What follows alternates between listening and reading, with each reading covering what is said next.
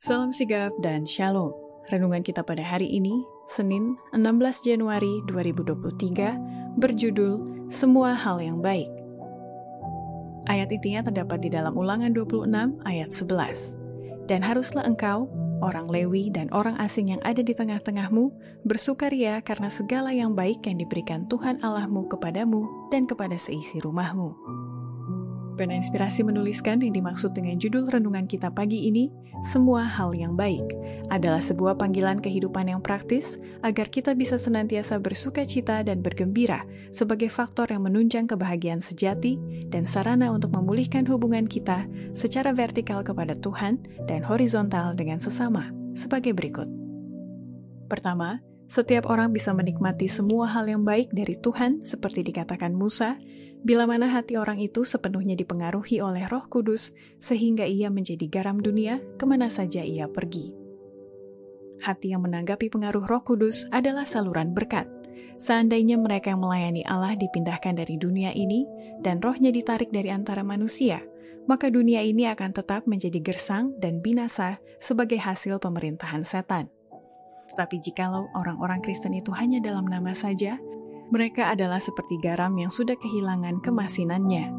Mereka tidak mempunyai pengaruh yang baik di dunia ini, karena kesalahan menggambarkan Allah, maka mereka lebih buruk daripada orang yang tidak percaya.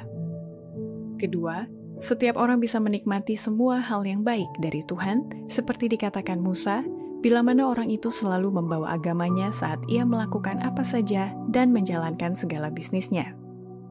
Biarlah pengusaha menjalankan bisnisnya begitu rupa sehingga ia memuliakan Tuhannya dengan kesetiaannya. Biarlah ia membawa agamanya ke dalam segala sesuatu yang dilakukannya dan menyatakan roh Kristus kepada sesama manusia. Biarlah para ahli mesin dengan rajin dan dengan setia memperkenalkan dia yang telah bekerja keras di kota-kota Yudea.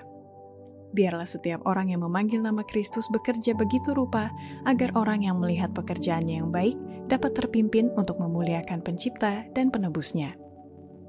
Ketiga, setiap orang bisa menikmati semua hal yang baik dari Tuhan, seperti dikatakan Musa, bila mana orang itu memiliki keberanian moral untuk mengambil keputusan memihak pada kebenaran berdasarkan pertimbangan sehat.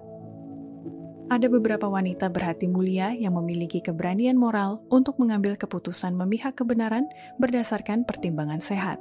Mereka telah menerima kebenaran dengan sungguh-sungguh.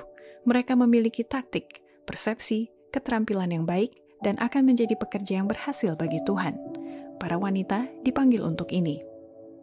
Keempat, setiap orang bisa menikmati semua hal yang baik dari Tuhan, seperti dikatakan Musa, bila mana orang itu selalu berdiri di atas prinsip batu karang, Yesus Kristus, dan memperindah hidupnya dengan pekerjaan yang baik.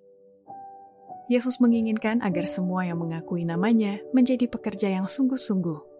Setiap anggota perlu dibangun di atas batu karang Yesus Kristus. Badai akan datang untuk mengombang-ambingkan dan menguji fondasi kerohanian setiap orang dengan kerasnya – karena itu hindarilah fondasi pasir, carilah batu karang. Galilah dalam-dalam dan letakkanlah fondasimu dengan kokoh. Bangun, ya, bangunlah untuk kekekalan. Bangunlah itu dengan air mata, dengan doa yang sungguh-sungguh. Biarlah setiap orang di antara kamu sejak saat ini memperindah hidupmu dengan pekerjaan yang baik.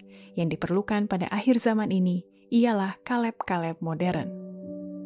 Demikianlah renungan kita pada hari ini. Kiranya Tuhan memberkati kita semua.